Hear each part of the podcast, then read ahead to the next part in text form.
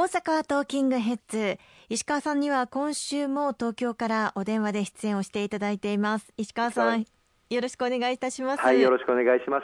あの毎週東京からの電話での出席ですみません。今日もどうぞよろしくお願いします。えー、お願いします。さあ、実は今日しがつさんじゅうにちの時点で収録をさせていただいているんですが、まさに先ほど補正予算案が成立をしましたね。はい、そうなんです。実は今日あのしがつさんじゅうにちの今夜はちじ頃なんですけれども、つい先ほど私の所属しております参議院の本会議が開催をされまして、れいわにねんどの補正予算、これが可決成立をいたしました。今回の補正予算につきましては、しがつのなのかに閣議決定がなされて、本来であればしがつのはつかに国会の提出を目指していたんですけれども、はい、ひとり当たりじゅうまんえんの一律給付、これをぜひとも盛り込むべきだというふうに、私ども公明党山口代表を先頭に強く申し上げさせていただきまして、当初は世帯当たりさんじゅうまんえんを、しかも所得が大幅に減少した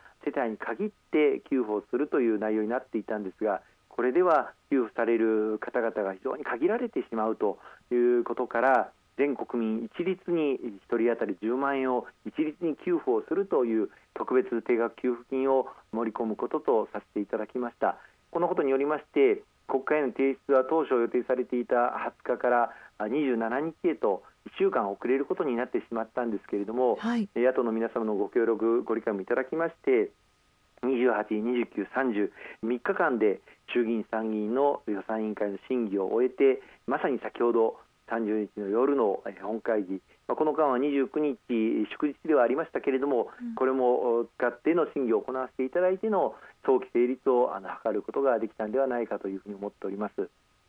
そしてそのじゅうまんえん給付についてもいよいよ始まるということなんですね。そうですね、はい、今回あのおかげさまで、まあ、本当に異例中の異例で、一度閣議決定をした予算案を途中で組み替えをするというのは、あの本当にあの異例ですけれども、まあ、しがつなのかの緊急事態宣言が出された後、全国民の皆様に大変なご苦労をいただいている、ご負担をいただいている、このことに対してやはりあの政府としてしっかりとした給付を一律に行っていくべきだということを入れていただいて、あの決めていただきました。あの今回の一律給付は所得制限もございません。またあの国内にお住まいで、えー、ある方であれば外国人も含めて対象となってまいります。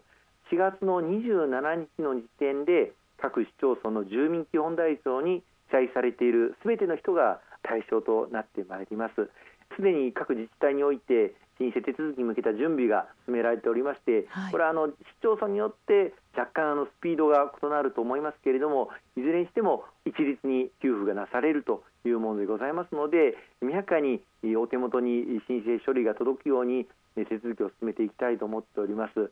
あの郵送の場合には、市町村からそのうち申請書類がお手元に届くようになっております。でその届いた申請書に給付対象者の氏名、また振込先となる金融機関の口座番号を記入していただいて、世帯主の方の運転免許証など身分証のコピー、口座が確認できる書類をつけて返送いただければ、その口座にご家族の分がまとめて振り込まれるということになってまいります。またあのオンラインで申請される場合には、マイナンバーカードをお持ちの方の個人向けサイトマイナポータルで振込先口座を入力をしていただくということになっておりまして、口座の確認書類をアップロードすれば申請簡単にできるということになっています。ぜひお手元に申請書類が届けばお忘れなく申請書類を返信をしていただきたいと思っております。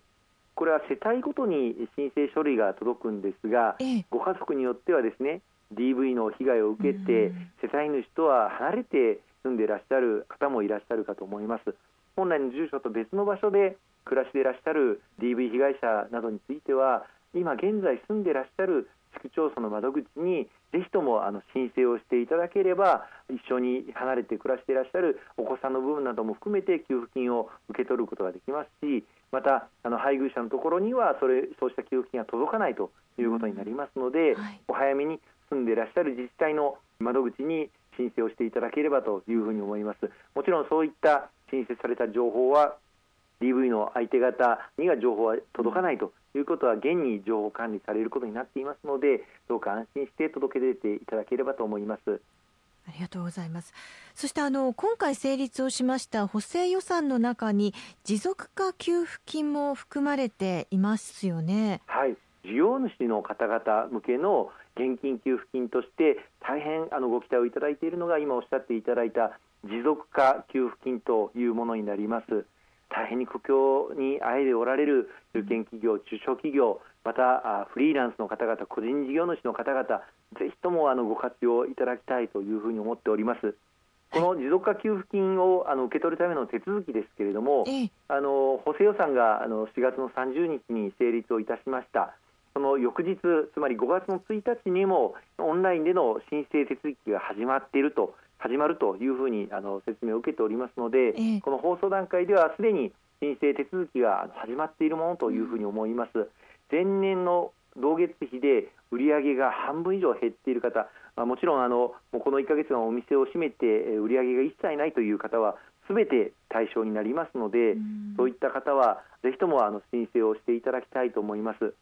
今年のいちがつからじゅうにがつの間、どの月でも結構ですので、去年に比べて売上が半分以上減っているという企業、そしてフリーランスの方、個人事業主の方、すべて対象になります。そういった方々には最大にひゃくまんえんが、そして個人事業主の方には最大ひゃくまんえんが現金で支給されるというものになりますので、これでなんとか事業を継続をしていただく、そのためのつなぎの資金としていただきたいと思いますし、またこの対象にはエヌピーオー 法人とか、はい、社会福祉法人とか、あるいは農家の方とか、ええ、こういった方々も含まれるので、ぜひともあのご活用いただきたいと思います。であのこの持続化給付金、あのインターネットでの申請をあの基本としておりますので、ぜひあのネットでの申請をしていただきたいと思いますが、まあ、困難な人に向けてはあの予約制の支援窓口も順次設置されていくというふうになっております。でゴールデンウィーク明けには資金があ現金が支給されるという方も出てまいりますので、ぜひお早めに申請手続きを取っていただければというふうに思いますので、よろしくお願いいたします。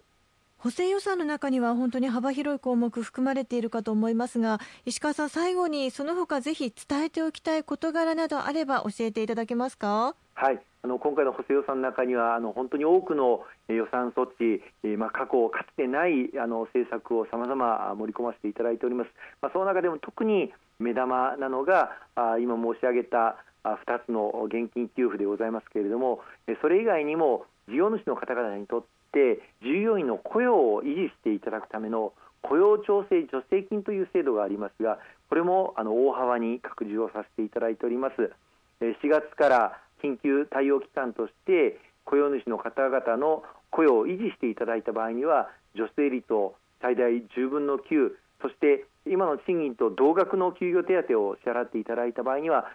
全額じゅうぶんのじゅう国で助成をするというような雇用調整助成金の拡充も盛り込まれております。またあの休業中の方々に教育訓練を、まあ、様々な休業中に研修を受けていただくなどしていた場合にはさらに上乗せをするといった部分についても増額をさせていただいております。このことも今は仕事ができずやむを得ず休んでいただく必要がある従業員の方々をとにかく解雇するのではなくて、雇用を維持して休業手当を払っていただく、そのことを支援をすることを全力で国として応援をさせていただいておりますので、これはパートアルバイトの方でも活用することができます。あの学生の方々でアルバイトをしていた方が今あのアルバイトができなくなっているという声もたくさん伺っておりますが、こういった学生さんでもあの雇用調整助成金を使うことができるということをぜひ雇用主の方に申し入れていただいて、なんとか今はあのこの雇用調整助成金で生活を維持していただくよう雇用主の方と協議していただくとありがたいと思いますね。ということで石川さんとはここまでになります。石川さん、お疲れのところ本当にありがとうございました。いやいや、本当にあの毎回毎回電話でのあの出席ですいません。ええ、あのようやくあの補正予算あの成立をいたしました。これから大事なことはこの一つ一つの成立した予算をそれぞれの地域の方々のあのお手元に届けることができるように、公明党を挙げて町議員と連携をしながら取り組んでまいりたいと思います。もし何か疑問点等ありましたら、ぜひあのお近くの公明党地方議員、あるいは公明党の国会議員までご連絡をいただければと思いますので、どうぞよろしくお願いいたします。また来週もよろしくお願いいたします。はい、どうぞよろしくお願いいたします。ありがとうございました。失礼いたします。